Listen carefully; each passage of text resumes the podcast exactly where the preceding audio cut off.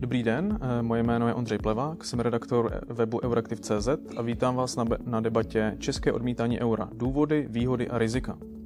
Přestože čtyři z pěti stran nové české vlády podporují alespoň částečně přijetí společné měny euro, kabinet Petra Fialy pokračuje v tradičním odkládání debaty o tomto kroku na neurčito. Nemluví ani o případném vstupu do mechanismu ERM2. Proč? Skutečně stále převažují rizika nad výhodami? Nepomohlo by euro z neduhy české ekonomiky? V jakém stavu je současná eurozóna a proč patří Češi mezi největší skeptiky? Na tyto otázky se budu ptát eh, pana europoslance Mikuláše Pexy z Pirátů a ze Zelené frakce. Dobrý den. Dobrý den. Paní uh, Heleny Horské, hlavní ekonomky Raiffeisenbank. Dobrý den. Dobrý den a děkuji za pozvání. A pana Marka Mory, viceguvernéra České národní banky. Dobrý den. Dobrý den. Na úvod ještě poděkování. Eh, debata, debatu organizuje Euraktiv.cz eh, s podporou Europarlamentní frakce Zelení a Evropská svobodná aliance. Poděkování patří také kanceláři Evropského parlamentu za organizační podporu. Tak to je na úvod. Já bych to eh, rozjel úvodním tématem, a to je současný stav a trendy v eurozóně. Na začátek určitě důležité zhrnout, v jakém stavu současná eurozóna je a jaké převládají trendy. Eh, zrovna dneska eh, eh, zešla informace, že míra inflace v eurozóně v prosinci vystoupila na 5%, což je největší hodnota od zavedení společné evropské měny euro před 20 lety. Ve svém rychlém odhadu to dnes oznámil Evropský statistický úřad. A inflace v eurozóně tak zůstává vysoko nad cílem Evropské centrální banky, která je stanovila na 2%. Tak já bych začal s paní Horskou. Jak, v jakém stavu eh, současná eurozóna je? Hmm. Já bych řekla v komplikovaném, kdybych to měla říct velmi stručně, protože vy jste správně zmínil už eh, tak vysokou inflaci, obzvlášť pro Evropu, protože v evropském kontextu opravdu ta inflace je s tom, řekněme, kratším historickém pohledu 20 let nejvyšší, to znamená na maximu, ale na rozdíl od České republiky, eurozóna a tam se zase budeme bavit o tom, bavíme se o průměru a tam je další ten problém, že ten průměr je velmi, uh, velmi ošidný, protože máme tady země, které, Německo, které nemá problémy právě s nezaměstnaností, o které chci mluvit. No pak jsou tu země stále Itálie, Řecko, Portugalsko, Španělsko, takzvané PIX countries, které stále mají problémy s nezaměstnaností a to je celá to je celý ten problém vlastně Evropské měnové unie, řekněme vůbec i společné měnové politiky. To znamená velký rozdíl mezi zeměmi, velká dichotomie.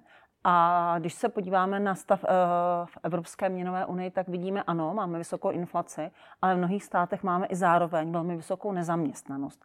Proto také si myslím, že Evropská centrální banka je naštěstí na, na, na rozdíl od České národní banky ve velmi tíživé situaci, protože její ruce jsou svázány právě tou rozdílnou ekonomickou situací v jednotlivých zemích že zatímco v České republice my možná řešíme rozdíl mezi severem, eh, to znamená, bavíme se o Ústí eh, versus eh, Prahou, středními Čechami a jejich ekonomickým vývojem a růstem, tak v eurozóně mají daleko větší ekonomické rozdíly a extrémně větší ekonomické rozdíly.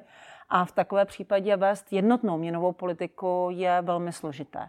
A do toho máte další komplikace ohledně nějaké, řekněme, společné neexistující společné fiskální politiky, která mimochodem jako samotná fiskální politika v jednotlivých zemích Evropské měnové unie má velmi malý prostor k tomu, aby dále podporovala ekonomiky. To znamená, ten prostor pro nějakou fiskální expanzi, fiskální přizpůsobení je velmi malé.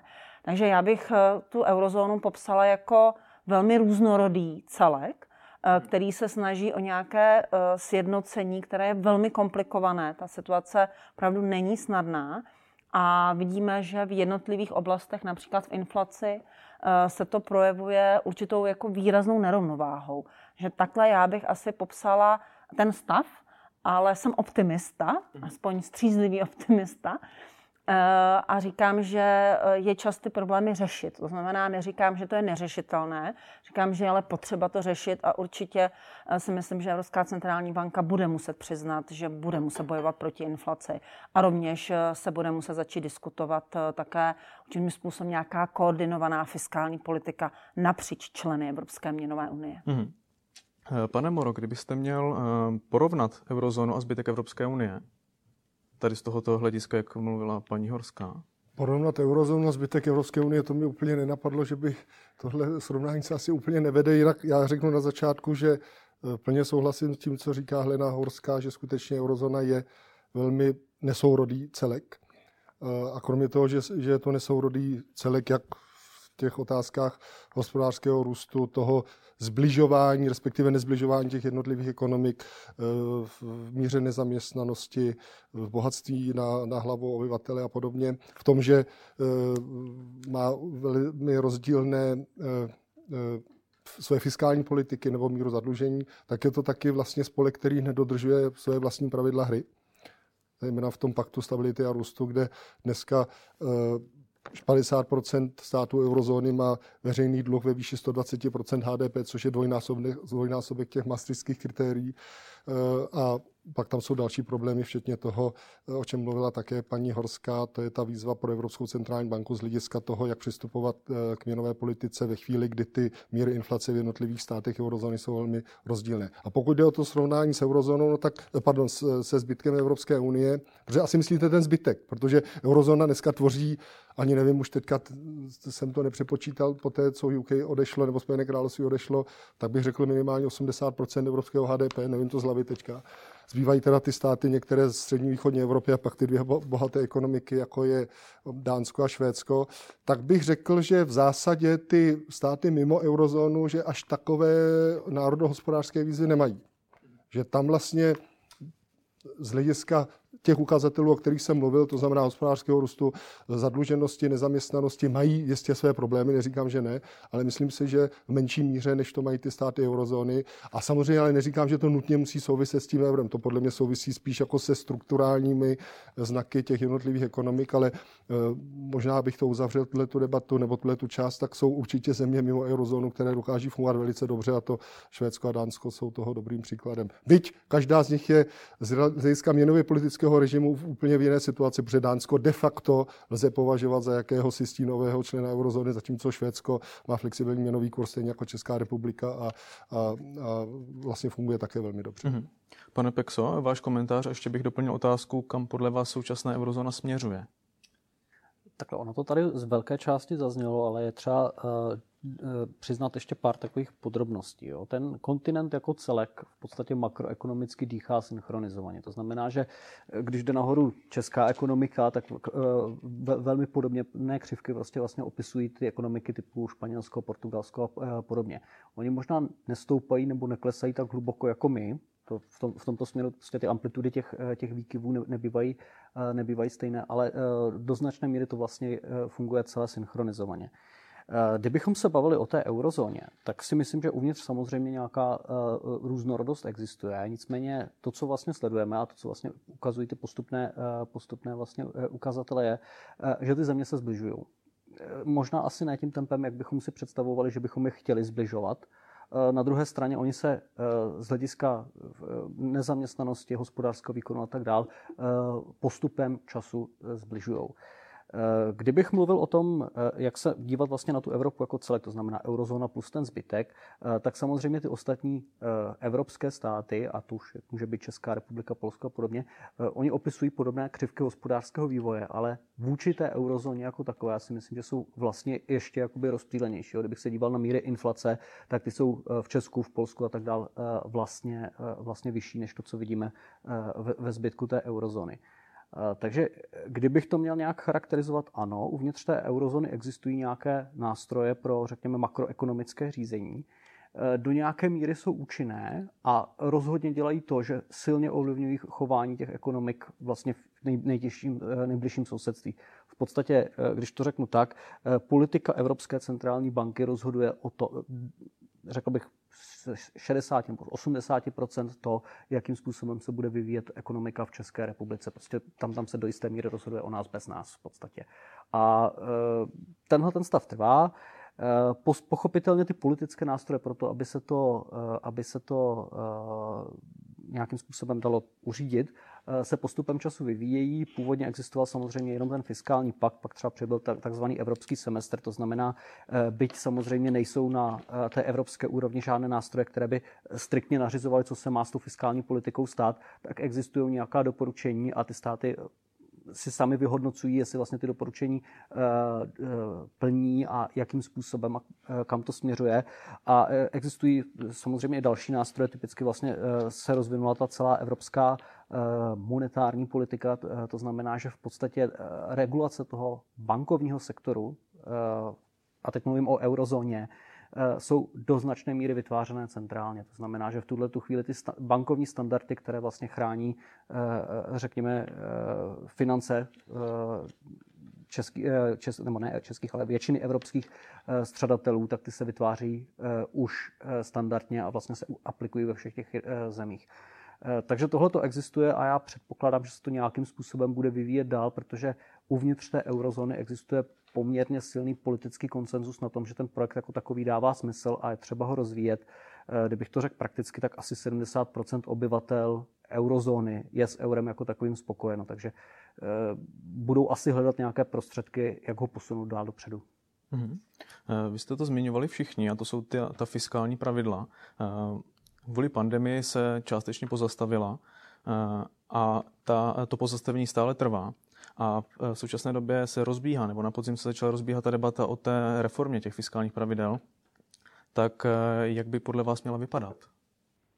Jestli to je dotaz na mě, chápu. Pohled očí. Já bych ještě eh, možná reagovala, eh, já bych dávala pozor na to, abychom nezaměňovali korelaci se sladěností. Jo? To, co vy jste vlastně popisoval, je ta korelace. To znamená, že česká ekonomika tak, takzvaně dýchá s eurozónou. To znamená, že to říkáme, že když Německo dostane rýmu, tak eh, Česká republika chřipku. Jo? To, to je takové známé. Ale pozor na tu zaměňování korelací se sladěností, jo? protože když se podíváme právě na ty výkyvy, to znamená, to je ta sladěnost tím ekonomickým cyklem, tak tam se ukazuje, že naopak. A já, já vím, že teď je to období, eh, kdy jsme prožili šok, kdy naopak opravdu ten šok, a to se dalo čekat, vlastně tu sladěnost rozbil úplně. Ono vlastně nedocházelo úplně skleňování. A vlastně ten šok, který přišel do té eurozóny a do všech ekonomik světa, většinou způsobuje to, že ty, ty cykly, které fungovaly, se vlastně rozeběhnou. Takže to jenom upozorňuji pozor na tyhle věci a vaše odpověď na otázku, my pak určitě budeme na sebe reagovat. Uh, tak za mě, uh, já si myslím, že určitě by se měla začít uh, diskutovat otázka více sladěných, a tady už to bylo naznačeno, že existují nějaká doporučení, ale více sladěných fiskálních politik napříč eurozónou. Já nemluvím nutně o tom, že musíme mít obrovský rozpočet na úrovni Evropské měnové unie, mít úplně rovnoceného partnera vůči jednotné měnové politice v podobě Evropské centrální banky. Jinými slovy, není nutné zakládat jednotné ministerstvo financí pro celou eurozónu ale některé mechanismy, které by vlastně umožňovaly jak koordinovat, tak zároveň dělat eh, tu rozpočtovou politiku na úrovni národních států, ča- částečně decentralizovanou, tak by bylo fajn o tom se začít minimálně bavit a vymýšlet nástroje a principy, jak tohoto dosáhnout. To znamená za mě Eh, současná podoba společného evropského fondu eh, nebo rozpočtu je stále malá, to znamená, není to vůbec žádná protiváha společné měnové politice. Eh, jistým způsobem, a já mám pocit, jak v Česku, tak i v Evropě volíme cestu, když něco nejde, tak to děláme pokradmu. Pokradmo se tady také mimochodem eurizuje ekonomika. Můžeme se bavit mimochodem také o vlastně původní verzi eh, současného vládního programu, ve kterém je přijetí eura jako platidla pro daně, to znamená, že by firmy mohly se státem používat euro jako platidlo. To není nic jiného než pokradma eurizace té ekonomiky a přispívání té přirozené eurizaci ekonomiky a v eurozóně, teď se vracím do té eurozóny, to pokradmo já vidím například v tom, že se už emituje společný dluh. Máme tady fond obnovy, Národní fond obnovy, který opět je financován společným dluhem.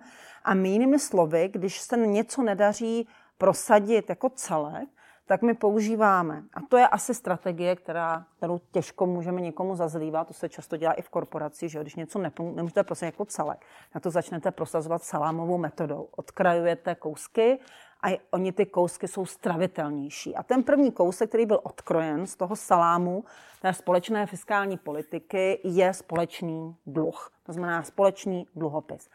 Pojďme ale eh, začít diskutovat více systematicky. Co jsou státy ochotní udělat a čeho jsou ochotní se státy vzdát ve prospěch nějaké společné já nechci říct fiskálně, ale společného rozpočtového postupu, protože my tu, tu protiváhu té uh, měnové politiky potřebujeme.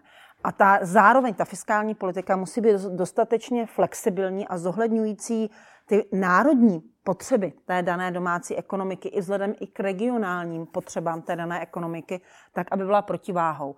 Já vlastně představme si, že by eh, eurozóna byla vlastně jako Česká republika, nerozdělá na státy, ale na kraje. Česká národní banka také úplně neřeší, že na severu Moravy můžeme mít vyšší nezaměstnanost než v Praze, ale obecně ta nezaměstnanost je taková. Ale máme tady právě tu fiskální politiku, která by měla právě zohledňovat ty rozdíly mezi nezaměstnanostmi. To znamená, je to úloha vlády, její politiky, strukturální, regionální, rozpočtové, aby uměla tyhle rozdíly zohlednit. A my tohle na úrovni Evropy, ne, eurozóny nemáme. Za námi tam nemáme tu protiváhu, která by řekla, Ježíš Majra, tak musíme řešit strukturální problémy Itálie, Španělska. A my tomu musíme patřičně alokovat ty zdroje, dávat správnou ekonomickou stimulaci. Takže za mě myslím si, že eh, je nejvyšší čas eh, možná buď tady říct na rovinu, že máme tady nějaký balík změn, který chceme prosadit, a protože jsou to obrovské změny, které můžou být i eh, v těch jednotlivých státech politicky těžko průchodné, aspoň v současném stavu, tak pojďme to ale říct, že máme nějakou ideu, máme nějakou vizi a chceme to plnit a postupně tu vizi prodávat eh, voličům, přesvědčovat je o tom, že je to potřeba a začít třeba i tou hloupou salámovou metodou eh, ty jednotlivé změny dělat. Takže za mě myslím si, že eurozóna chce přežít, a to říkám na rovinu, myslím si, že bez větší integrace i v té fiskální politik, politice, i ale s, tím, s tou možností to řídit i eh, s ohledem na ty jednotlivé rozdíly v národních ekonomikách se prostě neobejde. To je můj názor. Možná špatný, ale tak to říkám teď. Pane Pexo, vy jste chtěl reagovat? Já jsem eh, jenom chtěl doplnit, že skutečně netvrdím, že eh, korelace je kauzalita, jo, protože to bych asi musel vrátit diplom. A, a, fakt si to nemyslím. Jo. A, co, jsem, eh, co jsem chtěl říct, je, že tam vnímám prostě kauzální souvislost do nějaké míry, nikoli 100%, ale do nějaké míry, která mi připadá docela značná.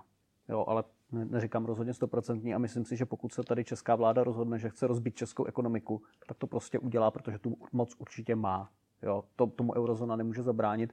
Na druhé straně, jak bylo řečeno, když Německo chýchne, tak my dostaneme chřipku a to, to se to, uh, zhruba, tak ten, zhruba tak ten systém funguje. Uh, takže s tímhle s tím určitě souhlasím. A uh, ta myšlenka, že vlastně potřebujeme nějaký jakoby, systematičtější přístup k fiskální politice, dává smysl.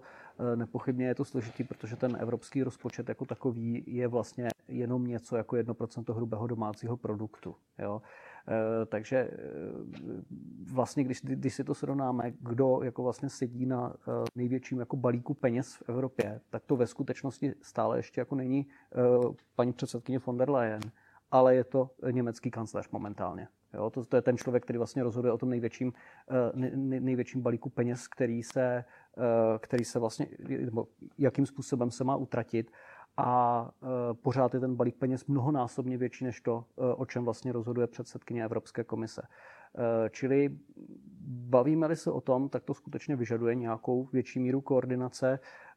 Otázka je, jestli by vlastně i z pohledu České republiky, jako pořád vlastně ještě země, která je čistým příjemcem, nebyla tato koordinace jaksi rozumnější, protože v tom evropském kontextu my jsme pořád jeden z těch chudších regionů, takže pokud by někam jaksi cílila ta pomoc, tak vlastně z našeho pohledu by to bylo rozumnější, protože by cílila spíše k nám. Takže pro nás je ta integrace eh, v danou chvíli výhodná. Eh, pochopitelně si můžeme zaklínat tím, jestli eh, časem nebudeme muset podpořit Italii, Španěli nebo někoho takového, ale ve finále jak bylo řečeno, ten, ten ekonomický cyklus je provázaný. To znamená, že pokud oni se dostanou do nějakých významných potíží, tak je i v našem zájmu, aby se to vyřešilo, protože eh, oni nás jinak stáhnou sebou. Pane Moro, eh, ta fiskální pravidla, eh, řada stát nebo část států tlačí na to, aby zůstala rozvolněnější. Nemůže se podle vás stát, že by eurozóna na to doplatila, na, na to, že ta fiskální pravidla budou do budoucna hodně rozvolněná? Já si myslím, že se to stát může. Neřekl bych, aby pravidla zůstala rozvolněnější, aby se stala rozvolněnějšími, než jsou nyní, protože ona dneska tak rozvolněná nejsou, aspoň ty návrhy, které nějakým způsobem prosakují nebo jsou nějak neformálně na stole, třeba ten francouzsko-italský nedávný, je přesně ten ukazující, aby se ta pravidla rozvolnila. Já bych tady trošku nesouhlasil v podstatě jako trošku s oběma svými předřečníky v tom smyslu, že si myslím, že společná měnová unie může fungovat bez společné fiskální politiky. Může. To není pravda, že by nemohla, ale musí tam mít jiné flexibilní mechanismy přizpůsobování, které to prostě umožní. A bohužel ty nejsou. Nejsou v tom smyslu, že nefungují prostě dostatečně flexibilně národní trhy eh, zboží, služeb. Prostě některé ekonomiky jsou dlouhodobě velmi sklerotické, nerostou. Sklerotické to znamená, že jsou zkostnatělé, prostě ne, nefungují, zejména na jihu Evropy, ale i to by mohlo fungovat v případě, kdyby třeba fungoval mechanismus trhu práce, volného pohybu pracovní síly, aby se ona po, pohybovala tam do těch jakoby lépe rostoucích, rozvinutějších částí. To taky nefunguje. A podle mě ten tlak na tu fiskální politiku je právě důsledek toho, že se státy eurozóny vzdali toho tlaku na, na tyhle ty reformy, které by pomohly všem. Na to by vydělali všichni, jak ty státy eurozóny, jednotlivé jejich občany, tak celá eurozóna. Konec konců bychom na tom vydělali my jako Česká republika a e, vlastně to se snaží přikrýt nějakou společnou e, fiskální politikou, respektive společnými nějakými výdaji, společným zadlužením a to si myslím, že prostě není dobrá cesta. Já, já jsem zastáncem toho, že by eurozóna měla fungovat na těch svých prapůvodních základech, na kterých byla vytvořena a a mnoho z těch pilířů bylo opuštěno. Eh, to znamená dodržování pravidel paktu stability a růstu. Trvat na tom, aby ty ekonomiky byly konkurenceschopné, aby prostě byly pružné, funkční, ale bohužel tím, jak eurozóna vznikla, eh, zamýšleno bylo, že to má být skutečně klub těch nejlepších, těch vyvolených, těch vybraných. Nakonec to byl prostě eh, skupina politické, politicky rozhodnutá skupina skoro všech států tehdejší Evropské unie, prostě skoro všech, kteří si o to, kteří si o to řekli. A tím se stalo, že prostě tam jsou státy, které jsme, jak jsme říkali na začátku, jsou velmi nesourodé. A místo, aby vznikal tlak, aby byl celá konkrétní, na to, aby Itálie po 25 letech nerůstu konečně začala růst, jak říkám, z čehož by profitovali občané Itálie, celá eurozóna i konec konců my, tak se to prostě snažíme pořád sypávat nějakými dodatečnými penězi a ono to prostě nefunguje. Já si myslím, že to nebude fungovat ani nadále. Jo. Včetně toho nového programu eh, eh, nová, nová generace EU, který podle mě je zase, vemte si, kolik nových instrumentů i po té finanční krizi bylo vytvořeno, třeba ten evropský stabilizační mechanismus, vždycky se něco vytvořilo a řeklo se, to je ten nástroj, teďka máme to řešení. Jak vypukla covidová krize, po těchto těch mechanismech, které byly tak skvělé, neštěkl ani pes, nikdo se jimi nezabýval a zase se vytvořilo něco nového a to nové je vždycky se vytvoří nějaký jakoby nový, nový vlastně dluh, jakoby snaží se to zasypat novými penězi. Ale jestli Samozřejmě ta myšlenka je asi taková, že tentokrát ty peníze konečně pomohou tu Itálii a Španělsko konečně rozpohybovat, aby začaly růst, aby se tyhle země začaly přibližovat Německu, ale jestliže to nefungovalo, já nevím kolik let, tak mám, já mám pochybnosti, že to bude fungovat tentokrát. Pan Peksa? Já jsem chtěl jenom komentovat s nějakými partikulárníma věcmi nesouhlasím. V první řadě myslím si, že z hlediska jakoby kohezních fondů, to znamená, uh, jak si kam proudí ta přímá podpora, si myslím, že Itálie fakt jakoby nehraje v tomhle v tom zase tak významu. Vlastně tím největším příjemcem kohezních fondů je Polsko. Jo? Eh, čili eh, já jsem neříkal bych to, že to, fondy, já jsem mluvil teďka o tom nová generace, nová jo, generace EU, kde Itálie eh, a, a, o těch pravidlech, o těch fiskálních pravidlech, ze kterých z toho rozvolnění by nejvíce profitovali právě ty, nebo po nich volají nejvíc ty země uh, Jižní Evropy. Jo? jo. To jsem myslel. Pardon. Jo, jestli teda, jestli teda ještě můžu dodat. Uh, ano, uh, tyhle ty nástroje byly vytvořeny teď za krize a samozřejmě jakoby pomáhaly těm jednotlivým státům podle, řekněme, trošku jiného mechanismu, než jaký byl uh, vlastně jakoby nastolen za, za té finanční krize, protože to je jiný nástroj než ten evropský stabilizační mechanismus. Ten evropský stabilizační mechanismus vzniknul principiálně proto, aby vlastně uh, zabránil těm, řekněme, spekulativním útokům na státní dluhopisy, když to tak řeknu. To je ten hlavní důvod. A když vypukla finanční krize, tak si myslím, ta finanční krize, covidová krize, tak si myslím, že jsme byli vlastně velmi rádi, že ten evropský stabilizační mechanismus existuje a že tam prostě je jako taková pojistka a že se vlastně ta pojistka ani nemusela sepnout. Jo? On jenom vlastně tím, že tam byl, aby psychologicky vlastně říkal, ano, je tady záloha, že když se to všechno pokazí, tak pořád ještě jsou nějaké ale peníze, které nás to, to byl výrok, výrok paní předsedkyně nebo prezidentky Evropské komise Lagardové, která nejdřív řekla, že ECB tu není od toho, aby snižovala spready mezi dluhopisy a pak to popřela. A tenhle ten výrok, to popření, nebo respektive to, že ECB se bude snažit stlačovat ty spready dluhopisů, to uchlidnilo ty finanční trhy, vůbec neexistence ESM. Tak to bych to, to, to zase můžeme diskutovat o tom, co je korelace a co je kauzalita. Uh, nicméně prostě uh, ten evropský stabilizační mechanismus slouží k tomuhle tomu účelu a myslím si, že v tomhle v tom sehrál tu pozitivní roli a tu vlastně, kterou měl sehrát, to znamená, nesahalo se do něj. Myslím si, že jsme, je dobré, že nějaký prostě eh, rezervní fond existuje a je dobré, že do něj nemusíme sahat. Bavíme-li se o tom vlastně, jakým způsobem jako přistoupit k té covidové krizi, tak my jsme to tady v malém viděli, že se tady prostě řešilo, jakým způsobem podpořit pohostinství a prostě řadu dalších, řadu dalších jaksi sektorů, který vlastně tou covidovou krizi hodně silně utrpěli. Eh, ano, připadá mi logické, že něco takového vzniklo celoevropsky, minimálně prostě tam musí probíhat nějaká koordinace, protože jinak to ten uh, makroekonomický cyklus rozhodí. A vlastně mi připadá i logické, že uh, třeba jako v těch jižních státech je role těch, těch sektorů jako pohostinství, turistický ruch a podobně větší než u nás, protože prostě geograficky jsou jinde. My tady nemáme teplý moře, na který by jezdili lidi na pláž. Jo. To znamená, že logicky ten covid nám prostě ty továrny nepoškodí takovým způsobem, jako to poškodí tam jim. No ale v tuhle chvíli ty ekonomiky zase rostou daleko rychleji, než rostou ty, co jsou závislé na průmyslu. Jo? Takže oni až z toho ty peníze budou dostávat, tak už je vlastně nebudou potřebovat. Ale...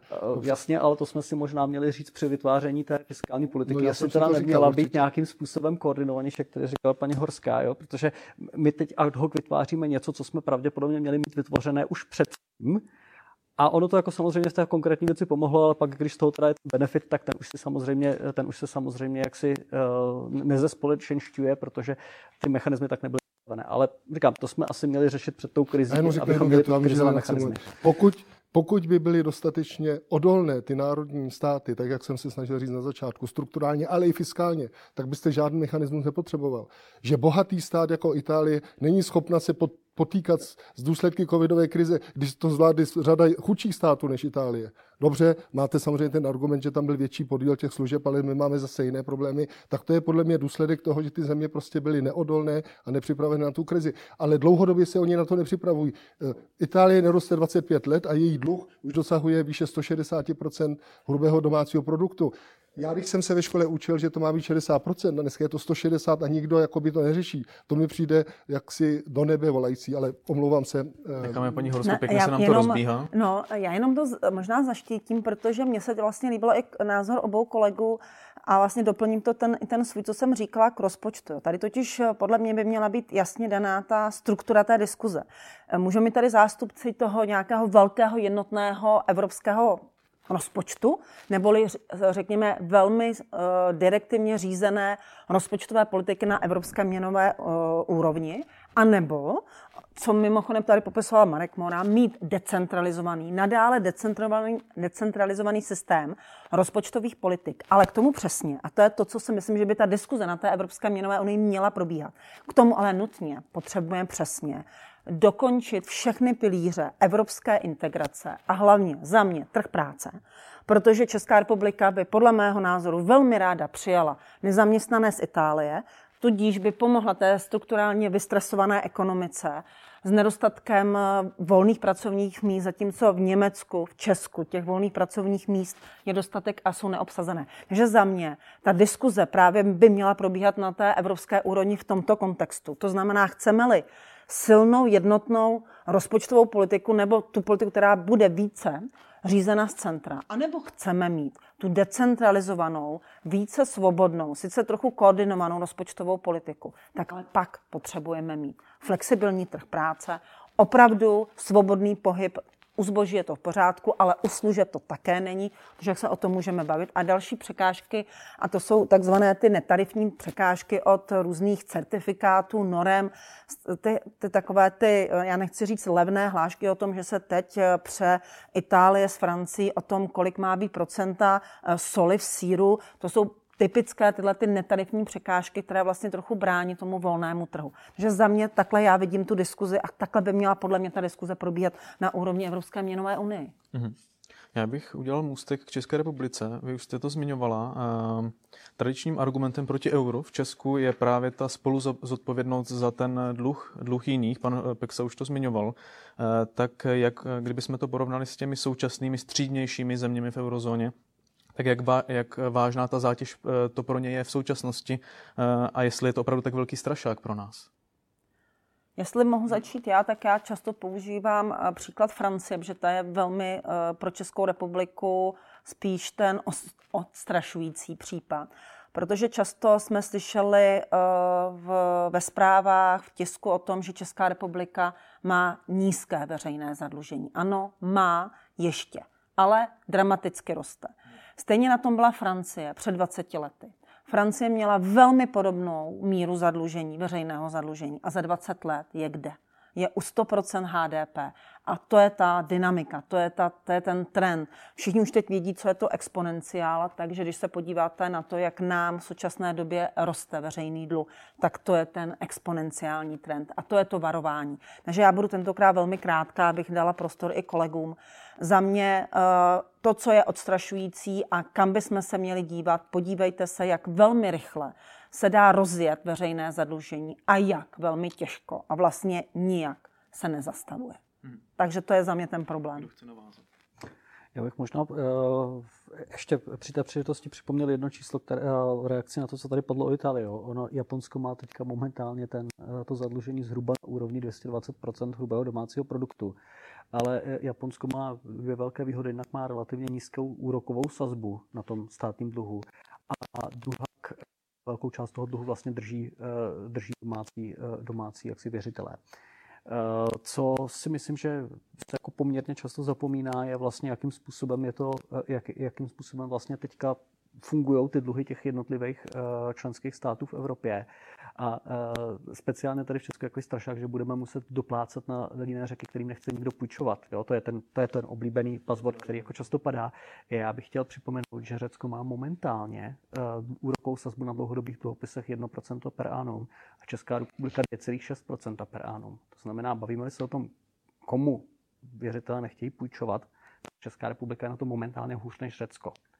A tuhle pozici jsme si vypo, uh, jak si vydobili různými prostředky. Každopádně uh, v situaci, v situaci, jaká je, ten dluh, uh, ten veřejný dluh těch států eurozóny je momentálně podle mého názoru daleko víc pod kontrolou než těch neeurových speciálně třeba České republiky, o Maďarsku, Polsku a dalších vůbec radši nemluvím. Pan Mora určitě chce reagovat. No, já nevím, kde mám začít. Tak já, když máme dluh ve výši 40% HDP plus minus, já nevím to přesné číslo. Samozřejmě za poslední dva roky nám stoupil o těch 10% bodů zhruba. To tempo je samozřejmě něco, s čím je potřeba dělat, ale já si myslím, že si to všichni uvědomují. Uvědomuje se tato vláda. Myslím si, že by bývala si to uvědomovala i ta vláda, kdyby zůstala ta předchozí. Prostě je to výzva, je potřeba to zbrzdit, všichni to víme ale prostě ta výzva pro nás je jako nesouměřitelná s tím, jestli má Řecko 200% HDP a Itálie 160. To bylo Japonsko. Prosím? To bylo Japonsko. Řecko, Já vím, ale vy jste říkal o země, že vy jste na konci řekl, že země eurozóny, že mají menší problém s dluhem. Problém je žádný. Tam jsou prostě ohromné výzvy, které jsou dneska jakoby zase překryty nějakou společnou politikou. Mimochodem, v těch učebnicích, jak já jsem se učil eurozónu, tohle to všechno takhle fungovat nemělo. Tam právě to mělo fungovat tak, že žádný no bailout, jako to, že jedna země bude ručit za druhou, že Evropská centrální banka bude do toho vstupovat takovýmhle způsobem, jako vstupuje teď, být nemělo. A ty řekové si měly být vědomi toho, že ta jejich vysoká míra zadluže, zadluženosti sobě má nějakou rizikovou prémii, měli si za ten dluh právě platit a to je mělo odradit do toho, aby se nadále zadlužovali. Ta nízká míra zadluženosti je právě žene do těchto těch vysokých čísel. To je bohužel ten důsledek a já nevím, kde to skončí. Prostě 200% HDP je, je pro mě teda číslo naprosto, naprosto odstrašující a pro mě to rozhodně žádným příkladem není. Mimochodem to Japonsko pro mě eh, taky žádným příkladem není. Ale abych odpověděl na vaši Řecko otázku. nemá 200% HDP. Prosím? Řecko nemá 200% HDP. Blíží se tam. Já myslím, myslím, že je to plus minus přes 190, je to určitě, já to přesné číslo nevím, ale určitě je to plus 190 plus, určitě. Tak se pak jo? podíváme, podíváme do statistik. Podíváme. Myslím, že tohle je Itálie 150 plus, taky nevím, jestli je to 160 přesně, ale určitě 150 plus. Eh, to, eh, čím se straší nebo nestraší, eh, ta základní věc asi, nebo ta největší, je to, že bychom se stali akcionáři nebo podílníky toho Evropského záchranného mechanismu SM, toho Evropského stabilizačního mechanismu, který pak zachraňuje v případě nutnosti teda ty země. On teda té poslední krizi nikoho nezachraňoval, jestli teda fungovala zrovna ta pojistka přes to SM, já myslím, že ne. Já myslím, že spíš zafungovala ta Evropská centrální banka, ale to je jiná věc. Ale souhlasím s tím, že je to pořád jenom jakoby pohledávka, nebo že jste tam akcionářem a že byste jako na konci dne ztráty mít neměli. Ale co já třeba nechápu, je, a nikdo mi to do dneška nevysvětlil, že Evropský stabilizační mechanismus při tom posledním, když Řecko vystupovalo z té podpory, kterou jim poskytoval ten Evropský stabilizační mechanismus, tak bylo, tak jim byl eh, prodloužen dluh, byl jim byly jim sníženy úrokové sazby, takže v podstatě proběhla jakási skrytá restrukturalizace dluhu. I se k tomu dělala veřejná tisková konference, i se řeklo, že se jakoby Řecku pomohlo, ale zároveň ti akcionáři jakoby nenesli žádné náklady a to mi jako vůbec nesedí. Jak, je, jak můžete nějakými penězmi, které dáváte do společného nějakého fondu, někomu pomoct, někomu ulevit, aniž vy byste utrpěl újmu. To podle mě účetně prostě nejde. Vy by, buď byste si ty peníze vložil někam na nějaký kapitálový trh a ten by vám něco vynášel, a když je dáváte Řecku, tak vám prostě vynáší méně, takže nějakou ztrátu má, máte. Podle mě nemůžete prostě, v ekonomii neexistuje jenom to, že někdo jenom vydělá a nikdo jiný na tom neprodělá. To prostě jako takhle to není. Jo?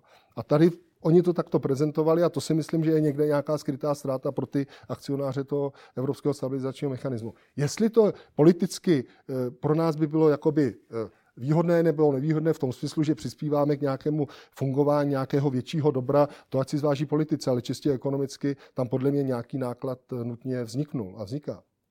Jestli chcete ještě třeba reagovat Eh, já mám za to, že se nebavíme o evropském stabilizačním mechanismu, protože to je ten stálý mechanismus, který vznikl až dlouho po té, eh, po té finanční krizi, ale bavíme se o tom dočasném mechanismu, který fungoval během ní že ten byl pro, tohle, pro tyhle ty účely využit.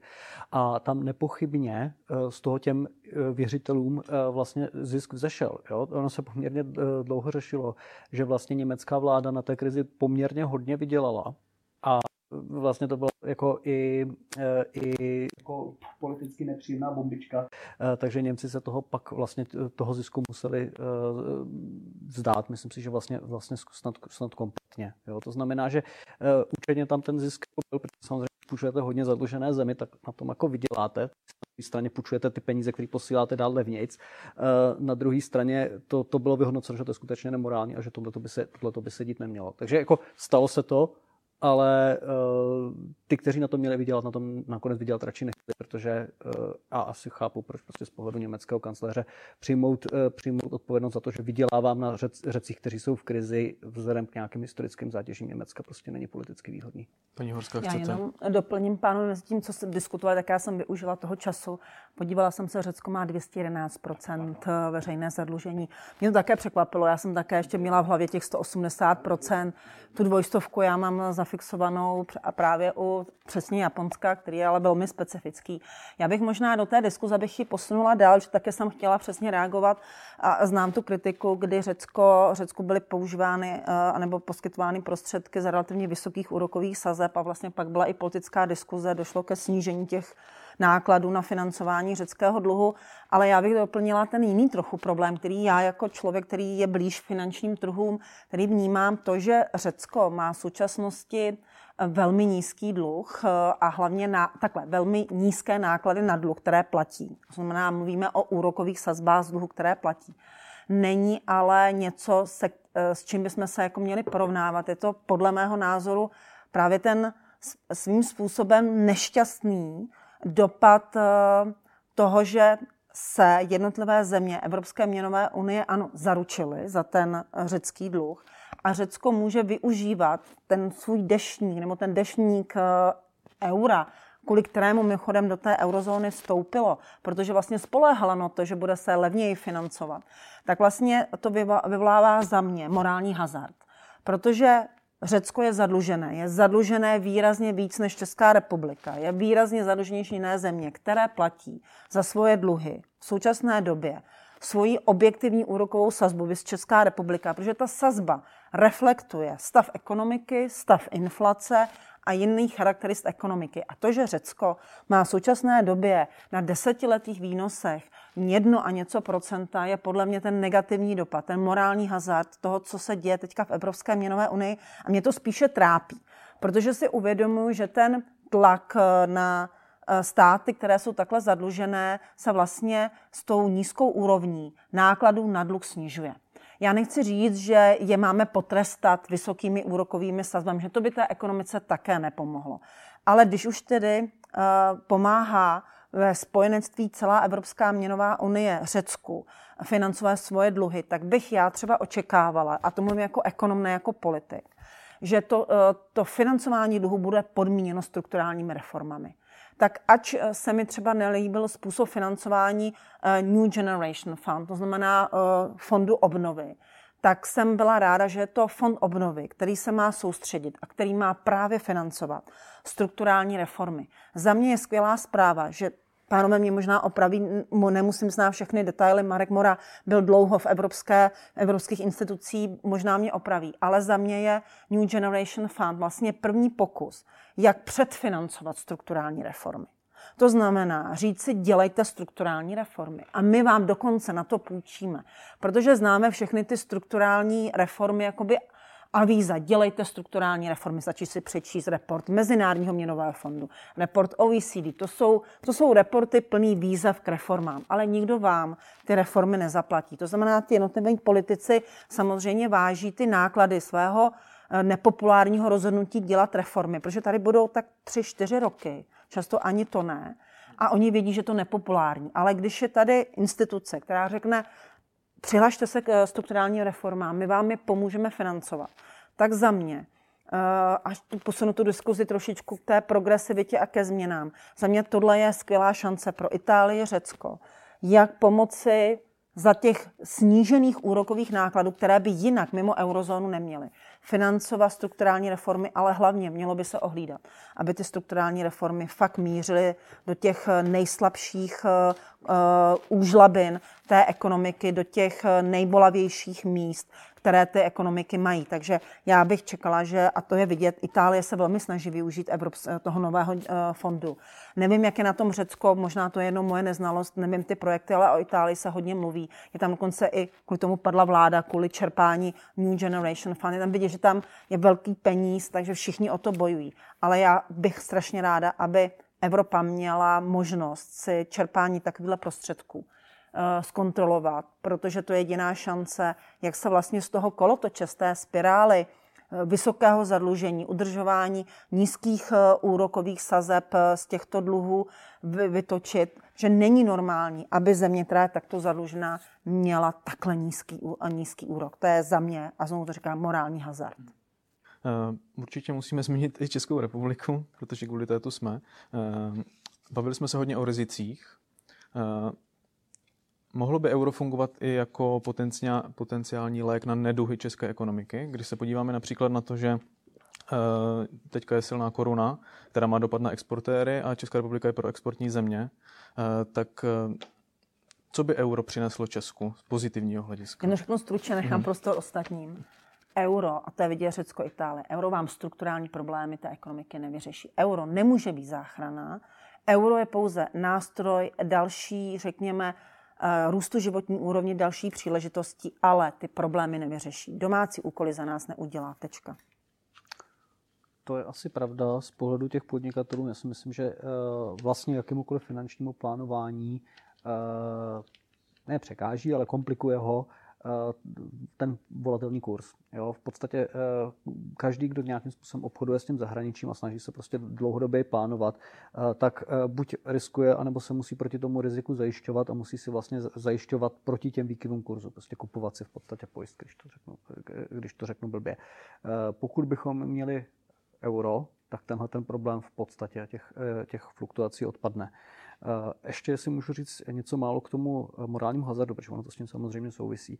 Eh, já jako naprosto souhlasím s tím, že půjčovat velmi zadlužené zemi za nízký úrok je morální hazard. Na druhé straně po zkušenosti, řekněme, z Evropského parlamentu, ale hlavně po zkušenosti z Českého parlamentu, kde jsem byl, kde jsem viděl, jakým způsobem to jako, uh, se projednává, uh, si troufám tvrdit, že skutečnost, že země je nebo není v nějakém morálním hazardu, je průměrnému poslanci finančního výboru v zásadě úplně ukradená.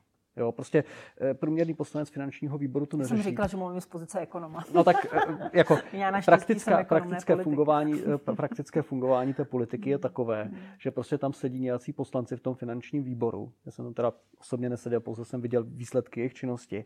A jejich činnost spočívá v tom, že navrhují opatření typu přesuneme 100 milionů z této položky do tamté položky. Jo. A oni to dělají prostě proto, že jim přijde, že se nějakému ze svých voličů zavděčí tím, že představí podobný návrh. Ale jako nehledejte v tom nějaký jako vyšší strategický božský záměr, který by ty lidi vedl k tomu, aby eliminovali morální, morální hazard. To se prostě jako děje. Takhle, takhle svět funguje. A e, to, ty, ty nižší úrokové sazby mají vlastně jednu velkou praktickou výhodu, že prostě pokud se bavíme o tom, že ten státní rozpočet je něco jako 1,8 bilionu, tak, eh, nebo kdybych řekl státní dluh prostě 2, 2 biliony, ať se to dobře počítá, tak každý prostě procento eh, ročních úroků je 20 miliard pokud správně počítám. Jo? To znamená, že když vám úroky naskočí o 20 miliard, tak vám prostě výdaje automaticky na obsluhu státního dluhu, eh, teda, když vyskočí o procento, tak prostě výdaje naskočí o 20 miliard. A e, těch 20 miliard je ve skutečnosti samo o sobě už jako částka, která jako v tom finančním výboru vyvolává jako velmi, velmi jako emotivní chutě. debaty. Jo? To chutě prostě to rozdělit. Vyvolává, vyvolává chutě. Na jedné straně to rozdělit, na druhé straně zkuste říct někomu, zkuste říct ministrovi, že mu seberete 20 miliard to vám rezignuje. Mu neseberete a my mu jo. řeknete, že budete vázat na strukturální reformy. Protože díky tomu, že ušetřil, že nejsou tak vysoké úrokové sazby, tak ať věnuje ty miliardy, které na tom ušetřil těch strukturálních reform. že jste já vím, já. pěti koaliční vlády a potřebujete sebrat 20 miliard ministrovi, který ani není vlastně, že jste ho tam nominovala vy, ale je nominovaný vaším koaličním partnerem, který vám může také prásknout dveřma a odejít z vlády, no, když mu to nedáte. No, ano, prostě existuje přítel, nepřítel a koaliční proto partner. Jsem, proto zůstávám ekonomem. No, jasně. Ale jako z praktického hlediska prostě byč jakéhokoliv morálního hazardu nad politickou reprezentací jakéhokoliv státu prostě nefunguje. To nefunguje, protože ty politici se snaží přežít, eh, jak to říkal Sir Humphrey, jistě, pane ministře, se snaží přežít do příštího týdne, jo, prostě do, do pátečního odpoledne, potažmo do příštího týdne. A jako představa, že teď zadlužují děti, je velké části politické reprezentace velk, většiny demokratických zemí podle mě úplně ukradená. Otázka, jak to změnit? Eh, můžeme se bavit eh, o tom, že by bylo krásné to změnit, ale prostě lidé i ve veřejných funkcích jsou prostě jenom lidé z masa a kostí a mají prostě svoje chyby. A svět chodí tak, svět chodí tak že tohle to nerespektují. To znamená, že eh, já bych se bavil skutečně o tom, jak jako z praktického hlediska stlačit ty úrokové sazby a ty peníze, které můžeme ušetřit, ušetřit. Protože Eh, riziko, riziko vydání z erárního rozpočtu nikoho, nikoho z těch politiků eh, nedotlačí k nějakému odpovědnějšímu chování. Chtěl zůstat u té České republiky, protože kolem ní tak jenom kroužíme trochu. Bych se ptal pana Mory, jestli by nedávalo smysl pro Českou republiku vstoupit do, do ERM2. Já vím, že samozřejmě Česká národní banka je k, tomuto skeptická, protože by přišla o část své moci, ale jak, jak se na to díváte? No prosím vás, eh, ano, k tomu skeptická, ale ne proto, že by přišla o část své moci. To, to vůbec s tím nesouvisí. Systém RM2 je systém směných kurzů, který je skutečně zamýšlen jenom jako předpokoj vstupu do eurozóny. To na krátké není, období. Na krátké období. To, že Dánsko v tomto systému funguje, ono mimochodem funguje ale ještě v tom starém systému RM bez čísla, což byl nějaký RM1, které má i jiné to fluktuační pásmo, ještě to uší 2,25 tak to je nějaký historický pozůstatek, historický přežitek z historických důvodů, protože tehdy si dánové mysleli, že by do toho IRA mohli vstoupit, pak přišlo referendum, které jim to zatrhlo a oni tam víceméně zůstali. Navíc jsou strukturálně velmi podobné takovému tomu jádru eurozóny, takže jim to nespůsobuje až tolik Eh, tolik eh, problémů v jejich měnové politice. Jinými slovy, nejsou tam nějaké významné útoky spekulativní na dánskou korunu, aby ji donutili to pásmo opustit, tím, že ta struktura je velmi podobná. Eh, ale to RM2 jednak má to strukturální, to, to pásmo fluktuační daleko širší plus minus 15% To teda nevím, ty, co si to přejí, jak teda chtějí mít tu kurzovou stabilitu. Když Česká národní banka v roce 2013 uměle devalovala korunu o 5%, tak tady bylo prostě eh, velké halo kvůli tomu. A pak někdo tady tvrdí, že budeme mít jako stabilní kurz ve chvíli, kdy budeme účastníci nějakého systému, který má fluktuaci, normální fluktuaci plus minus 15% přípustnou.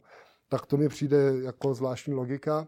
Druhá věc je, že by to ani ty státy eurozóny, nebo respektive ti partneři RM2 na té druhé straně, to jsou státy euro, eh, eh, eurozóny další účastníci RM, včetně Dánska, dneska je tam Bulharsko, Chorvatsko, ale Evropská centrální banka, oni mi nesouhlasili s tím, aby jsme vstoupili pouze do, do RM2. To dneska nikdo nechce, protože oni mimochodem ten systém je symetrický, ta v případě potřeby musí intervenovat i Evropská centrální banka, ona nám to prostě neotevře na nekonečně dlouhou dobu. Ve chvíli, kdy řekneme, chceme do eura a součást toho vstupu, toho procesu vstupu do eura je, že na nějakou dobu teda vstoupí minimálně na dva roky do RM2, tak to přijmou. Ale že chceme jenom vstoupit do RM2, to si myslím, že by ani právně nebylo možné. Takže to vůbec nesouvisí s tím, že to veme moc nebo neveme moc z centrální banky. Podle mě to nedává smysl a je to podle mě svým způsobem to nejhorší možné řešení. Buď to teda si nechme to současný systém cílování inflace s flexibilním kurzem. Mimochodem je řada zemí, které s tím fungují leta, například Dánsko, eh, pardon, například Švédsko, můžete se stát úspěšnou, bohatou, prosperující ekonomikou s tímhletím mechanismem. Eh, samozřejmě má to své jisté náklady, to já nepopírám, ale ono zafixovat ten kurz má také jiné náklady, které vy jste nezmínil, já je tady teďka nebudu rozebírat. Eh, takže, eh, takže to je, buď teda přijmeme euro, nebo si nechat ten flexibilní kurz, ale tohle to mezi tím je podle mě ten nejhorší možný mechanismus, protože on je náchylný na to právě, že na vás pak mohou spekulativně útočit finanční trhy a mohu se vás snažit třeba z toho mechanismu dostat. Ono samozřejmě ve chvíli, kdy máte fluktuační pásmo plus minus 15% ten tlak na, to, na tu spekulaci by asi nebyl až tak silný. V případě České republiky o to méně s našimi obrovskými devizovými rezervami, ale i přesto bych to nedoporučoval. A mimochodem platí pořád strategie schválená vládou, myslím, tuším v roce 2007, společně s vládou a Českou národní bankou, kterou žádná vláda nezrušila, ale může to navrhnout ta současná, kdyby chtěla, kde platí přesně to, co jsem říkal, to znamená RM2 je pouze předpokoj vstupu do eurozóny. To znamená, rozhodneme se vstoupit do eurozóny, pak vstupujeme do RM2 jako předpokoj do té eurozóny a pak vstupujeme do eura. Ale samotné vstupování do RM2 v podstatě nikdo, nikdo jako eh, o tom nikdo neuvažuje. Jestli můžu, vám trochu pomůžu, jestli nevadí, že se chvíli budu ptát já. Marku, ale uh, můj dotaz, který mě teďka napadl, když se vás tady kolega ptal, tak teďka mě napadlo, uh, když se mluvilo o, řekněme, ambici Chorvatska vstoupit do právě eurozóny, tak se tam objevila nová podmínka a to je, pozor, a to by mě, a to myslím, že zajímá, a to trochu navazuje právě na tu vaši otázku, jestli vlastně to neovlivní i taky, řekněme, Eh, pravomoce centrální banky a to je před, eh, předzvěst vlastně vstupu do bankovní unie. To znamená, se vstupem do RM systému 2 by zároveň, a to je nová věc, která se diskutuje, nevím, nakolik už je prodiskutovaná, ty možná máš aktuálnější informace, že jsi blíž jednání, eh, zároveň vstoupit do bankovní unie. Je tohle, posunula se ta diskuze někam, nebo už je to černé na bílém, že RM systém 2 znamená zároveň vstup do bankovní unie? Tak eh, ta, ta diskuze byla taková, že v případě Bulharska a Chorvatska tyto dva státy tuhle tu podmínku akceptovali. Eh, v sekundárním evropském právu je napsáno to, konkrétně o ve směrnici eh, nebo o nařízení o jednotném dohledu, že vstupujete do toho jednotného dohledu a přijímáte ty další prvky bankovní unie v okamžiku přijetí společné evropské měny, to znamená nikoli vstupem do euromedu, ale okamžikem přijetí eura těmhle těm dvěma státům bylo doporučeno, nebo nechci říct vnuceno, nebo oni se k tomu sami zavázali, že to udělají už okamžikem vstupu do RM2. Státy, eh, Evropská komise, Evropská centrální banka, státy RM2 se snaží toto vytvářet jako by novou podmínku vstupu, ale my jsme jako Česká republika tohle to od začátku rozporovali, my s tím nesouhlasíme. Takže je pak otázka, pokud by někdo po tom vstupu do RM2 volal, jestli bychom tím museli zároveň vstoupit do toho jednotného systému dohledu nebo ne. My si myslíme jako Česká republika, že nikoliv ale záleželo by na tom jednání pak. Ale já si každopádně myslím, že to není na pořadu dne. Teda. Blížíme se už k závěru debaty. Abych na závěr ještě určitě se chtěl zeptat eh, na to, eh, vlastně proč ta nová vláda eh, ani nestanovuje nějaké, nějaké datum nějakého vstupu aspoň do toho RM2 nebo, nebo nějaký, nějaký trochu dlouhodobější horizont. Zajímalo by mě, zeptám se pana Pexy, jestli si myslí, že to je, je jenom kvůli uh, doporučení uh, ČNB nebo ministerstva financí, uh, anebo je to zkrátka tak politicky výbušné téma, že to prostě nestojí za to. No já bych řekl, že to úplně konkrétně ideologická záležitost pro jednu z těch stran, která tam je. Jakože prakticky, když člověk sleduje, jak probíhají ta koaliční vyjednávání, tak to funguje tak, že tam vlastně jako chodilo vždycky jako za každou tu stranu do té pracovní skupiny jako jeden člověk, to znamená tam byl jako pět lidí a e, v principu, pokud se něco mělo dostat do toho programového prohlášení, tak to e, muselo být koncenzuální v tom smyslu, že všichni ti partneři to museli e, akceptovat. S tím, že minimálně teda čtyři strany jsou v pozici, že můžou tu vládu sestavit sami. To znamená, že každá z nich je v pozici, že pokud bouchne dveřmi, tak ta vláda nevznikne. No a nejsilnější vládní strana, to znamená ODS, má dlouhodobě prostě v programu, že přijetí eura nepodporuje a odmítá. To znamená, že prostě přes toho jejich člověka to vždycky bylo neprůchozí. A nenapadá mě, co by se s tím dalo dělat, protože oni prostě jako pokud se rozhodnou, že je to pro ně jakoby deal breaker, pokud se prostě rozhodnou do té vlády nestoupit, v případě, že by ta vláda měla prosazovat euro, tak ty ostatní nemají vlastně Eh, jakým způsobem, eh, jakým způsobem je přinutit. Takže tohle si myslím, že je tak. Eh, připadá mi to vlastně strašně zajímavý, protože ze všech jako politických stran, co jsem se koukal na, na analýzy, tak paradoxně voliči ODS jsou ti, kteří nejvíc euro podporují, nebo jeho přijetí podporují, jako víc než u všech těch ostatních stran, ale z nějakého důvodu to tak je. E, nicméně ta strana prostě dlouhodobě a její ekonomický tým je prostě vlastně v, v rozporu s vůlí vlastní voličské základny a z nějakého důvodu jim to prochází, protože ty voliči se zřejmě asi dostatečně neptají, proč to jejich, proč to jejich volení politici dělají. Ale pane, tak se to platí pro ty ostatní strany podle mě taky. Ty, co chtějí to euro, tak já si myslím, že zase jejich voliči to tak nechtějí, to euro. Jo. Takže to není jenom, že ODS reprezentuje, že ta strana nechce něco, co chtějí voliči, podle mě jiné strany zase chtějí něco, co nechtějí jejich voliči. Nikoho nechci jmenovat, ale no tak třeba u ČSSD, já nevím, kolik voličů ČSSD chtělo euro, když to ČSSD prosazovala. Já se přiznám, že teď vlastně vůbec nemám eh, indikaci toho, jak vypadají voliči ČSSD. No tak teďka jo. už není vládní strana. Vím, že, vím že většina pirátského voličů třeba chtěla. Jo. Eh, protože samozřejmě voliči každé libovolné strany nejsou typický, nemusí být typickými představiteli populace a mají nějaké, řekněme, společné charakteristiky, které se od průměru populace liší. Eh, takže tak to, tak to jako bylo položené a eh, myslím si, že tak flagrantní rozpor, jako je v případě té ODSu, žádné jiné vlastně vládní strany momentálně není v tom. V tom. Paní Horka, chcete doplnit něco na závěr? Eh, já jenom tady vlastně se ukazuje i ta reflexe toho, že zatím podpora eura v České republice není vysoká. Nicméně, pokud statistiky, co jsem koukla, postupně roste, protože největší úder samozřejmě byla krize eura, která vlastně důvěře v euro zasáhla asi největší ranou a vlastně ta důvěra se postupně obnovuje. A myslím si, že proto, abychom v České republice přijali euro, tak myslím si, že ten čas nadejde. Že myslím si, že Česká republika do eurozóny patří, ale za mě a já jako ekonom budu eh, hovořit tak, že říkám, my si musíme udělat eh, domácí úkoly, protože tím, řekněme, eh, neúplně dobrým vzorem by měla pro nás být právě ta část eurozóny, ten jich, Itálie, Španělsko, Portugalsko, že když neuděláme ty strukturální reformy za pomoci, řekněme, i té samostatné naší zatím vlastní měny, tak pak ty strukturální reformy se budou dělat o to tížej. Takže za mě ano, patříme tam, ale pojďme udělat pro tu ekonomiku co nejlépe, aby byla co nejlépe připravena. Tak to byla, myslím, hezká tečka na závěr. Já děkuji Helen, Heleně Horské, eh, Mikuláši Peksovi a panu Marku Morovi a děkuji vám za, za pozornost a přeji hezký zbytek dne. Děkuji. Děkuji.